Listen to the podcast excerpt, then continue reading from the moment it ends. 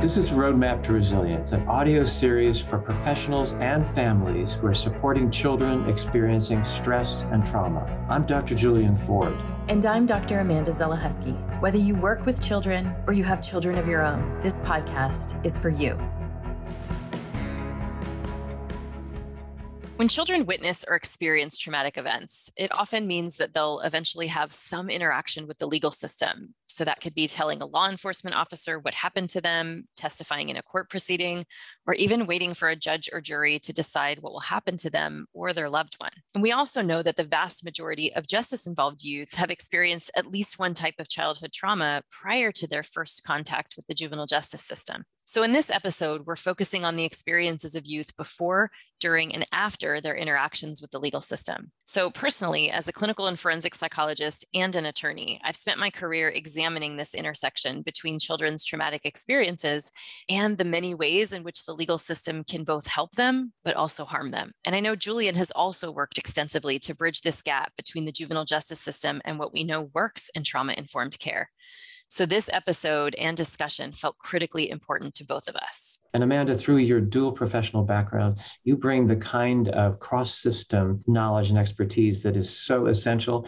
As a, as a psychologist, as a mental health professional, I know very little about the law, but I'm learning from my colleagues. And in this episode, we'll hear from trauma focused behavioral healthcare providers who have worked extensively with the legal system. That includes with judges, with lawyers, with justice involved youth, with juvenile justice facility staff, with juvenile probation officers, the whole range of people and parts of the justice system that can really impact on children and families. Later in this episode, we'll hear from a lawyer and a community organizer who are going to talk about their work to reduce and prevent trauma in justice involved youth. So, first is Dr. Sandra Baita, a licensed clinical psychologist who has written several books and chapters about childhood trauma.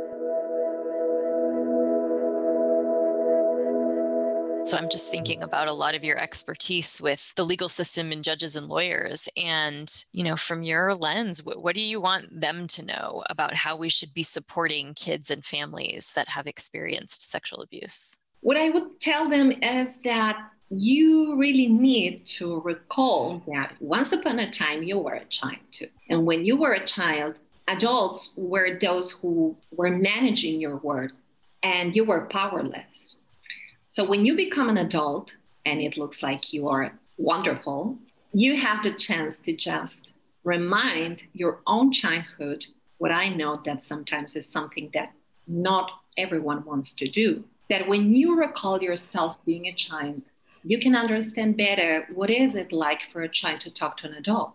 Here we have I, I have written a paper several years ago for a book. It was a book for the legal public here lawyers and prosecutors and so on.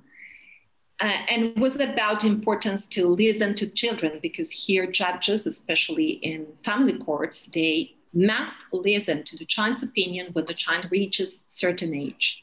So what I said there was that listening to someone is a very simple act. Listening and understanding are related, but are, but are not exactly the same thing. In order to understand you really need to be able to cross the bridge and reach the child's logic. And I, I don't know in, in United States that in my country and other countries, judges feel like they were invested by God. So they said like if they lose this seriousness in their face, they lose their power. They can still have power even if they have the chance to listen to others. I actually have been training for 10 years judges and prosecutors in another Latin American country, not mine, in Uruguay. And one of the last times I was shocked by the fact that I was trying to talk about trauma and dissociation in a very easy way because I wanted them to listen to me. And I knew that for judges and prosecutors, oh, this is a psychologist. So let's think about dinner. Mm-hmm. so I was trying to be very simple. And at some point, one of them raised his hand and said, You're talking about traumatic memories. And I said, Yes. And you are, and he said, I'm Dr. Jadjov. And later, another one raised his hand and said, Are you going to talk about dissociation? Are you just trying to give us this example to show us what is dissociation? And I said again, Yes, and you are another judge. So I said, Two judges know exactly what is a traumatic memory and what is dissociation. Yes, miracles exist, I said. So this is what we need. I know that there is people that probably will never understand, but there are others who are willing to understand if we are willing to bring them the information in ways they will understand. They can just digest. And if we do this, they will become the adults that can listen to these children in the way these children need to be listened. I'm not sure if this is too idealistic, but I, I hope not. I like to think it's possible. Yeah. two judges, and they knew what was a traumatic memory and what was dissociation. Mm-hmm. Whoa, that was huge. Well, to follow on with that, Sandra, do you have you heard from judges or attorneys that they are concerned that if we as mental health professionals raise the the possibility or the likelihood that tra- the traumatic experiences have affected a person and may have contributed to acts that they did that may be legally problematic or dissociation may have contributed. Do they are they concerned that this is then going to be an excuse to allow someone to get away with misconduct or illegal actions? I haven't heard but i can say this is something that is not in the minds of judges. Hmm. i haven't heard myself in my work I think probably they are more concerned about is the child telling the truth? Is the mother pushing the child into accusing the father if mm. the hmm. father wasn't exactly the abuser? Okay, so yeah, probably it was the father who abused the child, but what are we going to do? Are we going to separate this child from the father forever? Mm. These are the kind of questions that I, I, I listen to more often. That I cannot say that your concern is not present in the judges here. Mm. It's only that I didn't I didn't hear that. Our conversation with Dr. Baita focused on her work specifically with child sexual abuse cases. But what she shared about listening and understanding the stories of children is so important in any case where a child is a victim or a witness to traumatic experiences. Similarly, in this next excerpt, we'll hear from Dr. Bianca Harper, who speaks specifically to her work with child survivors of intimate partner homicide. The larger themes that emerge from that work with lawyers and judges can apply to many types of cases that involve child witnesses and survivors. Dr. Harper is clinical associate professor at the Arizona State University School of Social Work, and she oversees the Arizona Child and Adolescent Survivor Initiative within the Family Violence Center. For more details about working with children who are impacted by intimate partner homicide, check out our earlier episode on that topic you work with so many different systems. What do you want the legal system to better understand about these child and adolescent survivors and caregivers? I think I can think of many areas that we can talk about, but I think just to highlight a few for those working within the legal system, being able to just understand and recognize the devastating impact that these experiences of intimate partner homicide, you know, the traumatic grief that follows, what that does to a child, how it might impact, you know, their behavior if they're having to talk to, you know, a victim advocate or an attorney or, you know, having to testify or write a victim impact statement, whatever the case may be, how it might impact that child and and caregivers willingness to engage their willingness to kind of put their faith in somebody within the legal system if they feel as if that person is really focused on you know what they need and what they've been through. So i think that those are important pieces. I think certainly having legal systems be more trauma informed or healing centered you know being able to just have some knowledge around that that can guide practice i think is really critical and then just really having that you know intentional focus on safety and comfort of that you know of that child. We ha- we are well intentioned right when we're working with children. And um, but oftentimes you know we, we might not necessarily come across as really showing comfort, right, to a child, or perhaps we we think we are, but we're really not, or really trying to promote, you know, that emotional, physical safety. So just being able to think about these areas where the children are impacted so profoundly by the intimate partner homicide and how that can affect the ways that they uh, perceive those that they're working with in the legal system, uh, which certainly will impact you know the, the ways that they're they're engaging.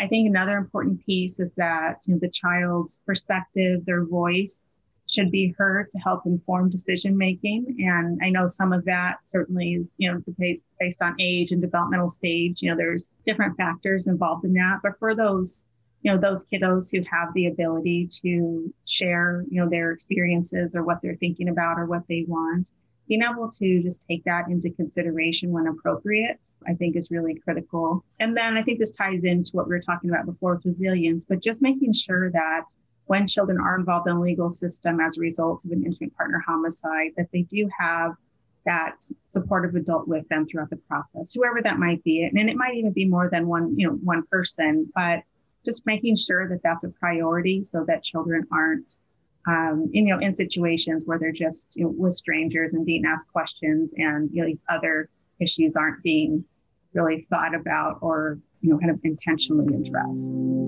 So it's clear that being a victim or witness to a crime can be just the beginning for a child, with additional disruptions and potentially traumatic experiences that follow. We actually see similar patterns for youth who become involved with the juvenile justice system. There are a number of studies that have found that upwards of 90 to 95% of justice involved youth have had at least one traumatic experience, many of whom have experienced multiple types of trauma prior to coming into contact with the justice system. However, the criminal and legal systems have really only just started to understand and incorporate trauma informed approaches in the last decade or so. So here's Dr. April Alexander, who's an associate professor in the Graduate School of Professional Psychology at the University of Denver. Dr. Alexander serves as the director of the Denver First Juvenile Justice Project, which is a federal grant funded program providing evidence based, culturally informed, and gender sensitive trauma treatment for justice involved girls.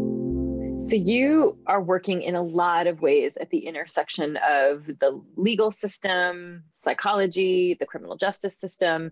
And so talk us through like what are some of the ways that you see trauma showing up in these different systems, especially in your work with these different legal systems? I think what I found is trauma is in so many different places. And I think it has been working with youth throughout the years and hearing their stories.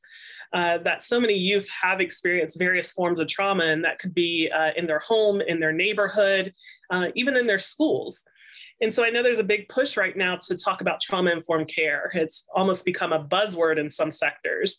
And I think we need to sit back and take a look at what that really means for our justice involved youth, I, I know we've had uh, so many articles by uh, Dr. Ford, myself, and so many other colleagues. We know that about 90% of youth have had some form of trauma in their background and history. Uh, and, and again, these are justice involved youth. And my question ultimately, after hearing their stories, is where was the support? Why didn't they get help after these incidents of trauma? Was it failure on uh, various systems? Uh, was it us not assessing their trauma? Uh, I'm sure a teacher might have noticed, a coach might have noticed. So, where could we have had better trauma informed care? I've also tried to move into a prevention space. Can we start talking about this with our young people? Uh, whether it's through comprehensive sex ed, whether it's just education on mental health. And so when I'm thinking about kind of trauma and trauma informed care, it's one, alerting people to the existence of trauma, and then two, trying to find out how do we assess it, and then how do we give people the resources that they really need um, in order to thrive in their communities. So let's dig into that for a moment, April. You've just raised so many key points.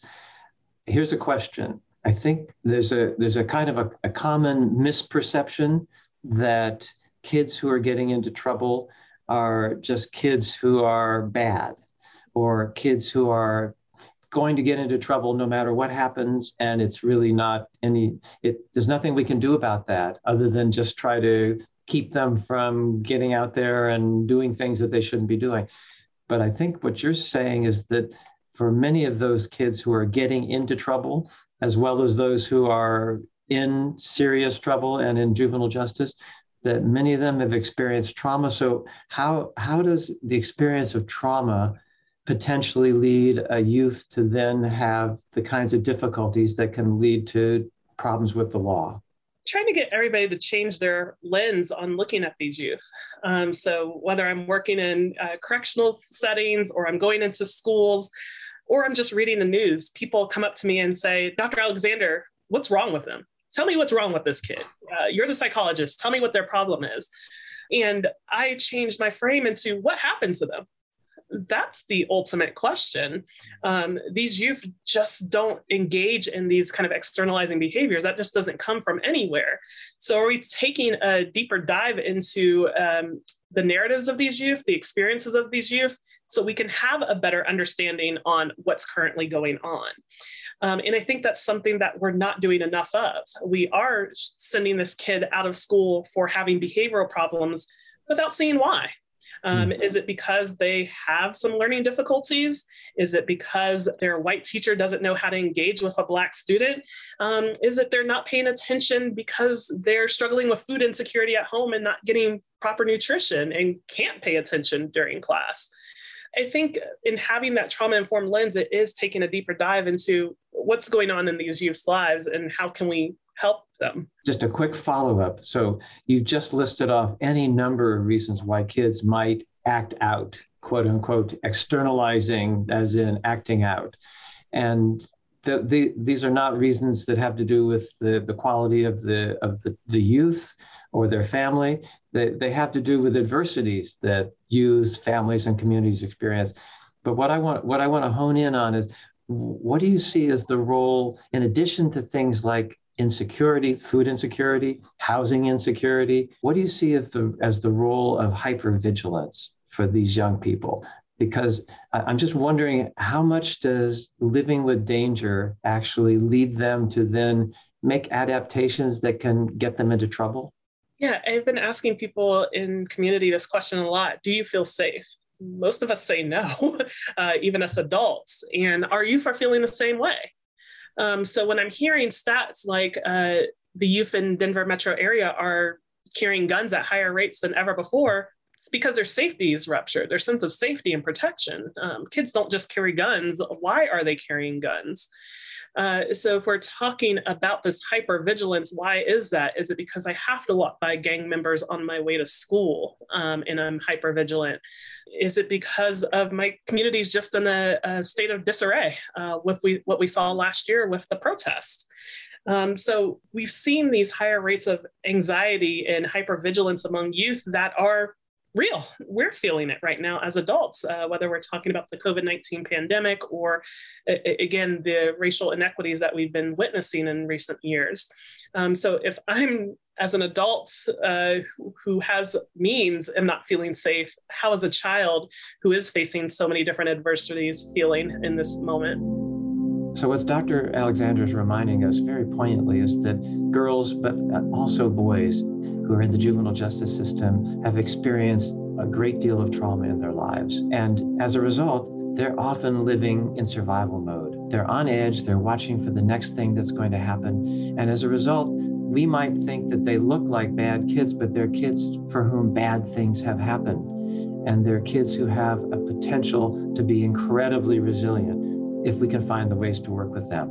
But to do that, first we have to find ways to keep them safe. Yeah, and I think Dr. Alexander's even example of the term hypervigilance is something that, you know, maybe a lot of folks working in the legal system are not familiar with and then are surprised in the different ways that it shows up. So, as attorneys and professionals working in various legal settings, I think there's so much we can learn about trauma informed practices from psychologists and researchers but also from our colleagues who are already centering their legal work on preventing trauma in justice involved youth and that are spending a lot of time pushing back against policies and practices that can create trauma. One of these attorneys is Jessica Feierman. I'm Jessica Feierman. I'm the Senior Managing Director at Juvenile Law Center, and my pronouns are she and her. When we interviewed Jessica, we also had the chance to speak with a colleague of hers, Hey everyone, my name is Hernan Carvente Martinez. Um, I am the founder and CEO of Healing Ninjas Inc., and I use he, they, el pronouns. You'll hear more from Hernan later in this episode and in the episodes on how communities can foster resilience and how laws and policies can foster resilience. In those episodes, Hernan tells us about the remarkable work he's doing with Healing Ninjas. Jessica, it's just wonderful to see you. I, I had the great pleasure and honor of co-writing a chapter with you a few years ago. So I know that you know more than almost anybody about the intersection of trauma and youth who are involved in the justice system. And I wonder if you could just tell us what what's happening now in the ju- in the juvenile justice system or the larger justice systems that has to do with trauma and what should we know about that? Thanks for that question. I mean, I guess I would start with uh, the really significant problem that our systems themselves are typically trauma creating. We pull young people from their homes, from their families, from their communities. We put them typically in places that are scary and uncomfortable, where they may be subjected to physical abuse, sexual abuse, verbal abuse. Um, and so we're starting from a premise of a system that causes a lot of harm. Um, so when I think about, you know, what might we do with the legal system to create to move away from trauma, I think it's really requires us to totally rethink how we engage with young people and families. In some of our policy work, what we do is we identify either grassroots organizations or advisory councils early in the work who can help us define when should we take a bargain in the legislature? Is this good enough or is it not good enough? What's our real vision of what we're trying to accomplish? So really creating partnerships early so that we can have a more robust understanding of the work that we're doing i think is really important in the legal work that I do, it's mostly impact litigation. So we're, we're filing a lawsuit, for example, on behalf of young people who are incarcerated because they're being held in solitary confinement. They're facing pepper spray, um, they're facing all kinds of abuse. In those contexts, you know, our ethical obligation is to be led by our clients. So the you know the, the, the framework of the law sets us up well. Um, but i think even in, in that context we can uh, connect more deeply with community organizations. So litigation can only get you so far. It's a problem solving device. We need to partner. Um, so one of the things that we have done for example is work on litigation that addresses conditions of confinement and then invite input and keep the lines of communication open with organizers who are trying to shut down facilities. That's not our job. We usually can't do it, at least through a lawsuit. Um, but we can communicate, we can share information, we can reinforce messages, we can collaborate on long term goals. Um, so we have to be careful about it because always we have to go back to our clients and what our clients want us to do. That's what we have to do. We're obligated to do, and we should. Um, but at the same time, our clients are um, part of a larger community, and they often want us to be having these conversations that are um, beyond just their individual case. Many of them have gotten involved in a lawsuit, not just for themselves, but because they want to see change more broadly. You are working with individuals, you know, on an individual basis. And I've talked with so many attorneys, right, who are working with kids who have experienced trauma and like, I know that they need all these other things, and I don't know where my role as the attorney starts and stops, but I also want to help figure out ways to get their other needs met. So I'm just wondering if you had thoughts about that for what attorneys can do in those individual daily sort of interactions and relationships that they have with their clients to help when there's been trauma that's been experienced either by the child or the family. Yeah i mean the the the, the lawyer work that i do is not the individual representation. So i don't want to pretend to be an expert in that. But one of the things that we have definitely recognized in our own work working on system litigation, it's that same problem comes up, right? If we're working in collaboration with a young person and they lose their housing, how can they collaborate with us? And so I think it's our job as, as humans and as attorneys to say, how do we move this case forward if what it takes is finding other resources, reaching out to Healing Ninjas, reaching out to other community based organizations, um, and figuring out ways to connect people with the resources that they need, then that's part of our obligation as attorneys to do our work ethically. Hernan, can can attorneys be trusted to do that? I think I think attorneys like Jessica can be trusted to do that, and I think Jessica probably knows a ton of homies in the legal field who will also be trustworthy. I guess, I well, guess there is probably... an issue I think that that raises, which is that you know this notion that you get a law degree and you therefore think that you have answers. You therefore think that you understand things better. You know the direction that the law should go. You know the direction of policy change. I, I don't think it's, um, I mean, it's it's a funny question, but it at base it isn't, right? We need to have humility in our profession to be able to do this work effectively. Are you saying that a good deal of your education as an attorney has come after you completed your law degree? A little bit. so maybe there maybe there's some things that even really really brilliant attorneys who have masterful knowledge of the law can learn going back to Hernan to your point by listening very carefully to the communities that they serve well and you know from from back in the day when i did direct representation i i do think that basic premise is still true. If you are able to listen to your client and really hear what they're saying and hear it in an expansive way so that you understand where they're coming from, you will be a better attorney. Um, I happen to approach that from a systems reform perspective or a system, hopefully, transformation perspective. But I think that premise still holds no matter what kind of law you're practicing.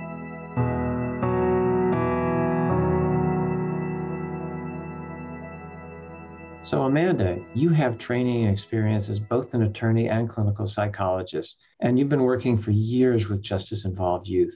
Adding to all the great insights from our guests on this episode, what would you say is vital for individual lawyers as well as the legal system as a whole in fostering resilience for children who experience stress and trauma? Think one of the really important things that emerged from some of these conversations in this episode are this notion of, of pushing back, right? Just because things and systems and policies have always been done that way doesn't mean that they're the right way. And the more we learn about trauma and the ways it shows up in children and adolescents and their behavior, the more we need to adapt and improve our systems. So I think it's really important to be pushing in the legal system for innovation and creativity in the ways that we think about things, in the ways we create policies, in what we recommend for youth as far as programming um, and how systems need to change and adapt. So, one of the things I think I've noticed throughout my career in, in kind of crossing both of these worlds is how the legal system doesn't do very well with gray right? We're uncomfortable with that in the law. People are you know guilty or innocent. They are right or wrong and and we don't do well with anything in the middle or, or unclear answers. We like absolutes in the law. Whereas in psychology and in mental health, we talk much more in probabilities. We try to take all the data and understand how it kind of comes together to get us toward what does this person need and, and how do all the bits of information and sources that are sharing information with us get us to a more refined understanding of what this individual needs? Well those are very different ways of analyzing problems. And so i think the legal system can really benefit from this cross collaborative work that many of these experts kind of shared with us examples of as far as trying to understand how the legal system can better serve youth rather than re traumatizing them or creating more barriers for youth and their families to overcome to try to move through their traumatic experiences and, and grow from them. Again, rather than a lot of these systemic barriers that were discussed that actually make things much harder. So, great examples we heard from ways that we can continue to learn from each other and some real pioneers in the legal field, I think, for how to push back against systems that really just aren't working anymore. And whenever I've had the chance to learn from and be schooled by legal professionals such as yourself, such as Ms. Feierman, and advocates such as Mr. Carvente Martinez, I have just been so inspired and my eyes have been open to the fact that even though for me, as you were saying, Amanda, everything really is a probability. There's no absolute fixed certainty. But what I do know from legal professionals is that it's important that we focus on the absolute certainty of keeping kids out of the juvenile justice system, helping them get through the juvenile justice system when they're involved, and helping them when they are experienced as a witness or as the direct victim of crimes. When we do that, we are absolutely helping them to find a path to resilience. And that is consistent with everything that I've learned about from legal professionals. We're all looking for ways to help children and families be resilient. So we can put ourselves out of business by helping children to find a way to be in this society successfully. And when trauma strikes, they don't have to go down a path that leads them to be involved in the justice system. Another great resource out there for judges and attorneys and legal professionals trying to continue to improve the ways that we work with youth in trauma informed ways are the resources put out by the National Council of Juvenile and Family Court Judges, or NCJ FCJ. And you can find lots of resources on their website, which is ncjfcj.org, about what a trauma informed legal system looks like, including various models and specific concrete examples of how to improve the ways that you're responding to youth who've experienced trauma. And again, we'll link to this resource in our show notes and on our website. And I'll just add that the National Child Traumatic Stress Network has provided some, some wonderful resources as well in collaboration with the NCJ, FCJ. And those include a set of essential elements for trauma informed juvenile justice systems, as well as very practical guides for trauma informed approaches for juvenile defenders and juvenile prosecutors. Check them out. Many thanks to our guests on this episode Dr. April Alexander, Dr. Sandra Baita, Hernan Carvente Martinez, Jessica Feierman, and Dr. Bianca Harper.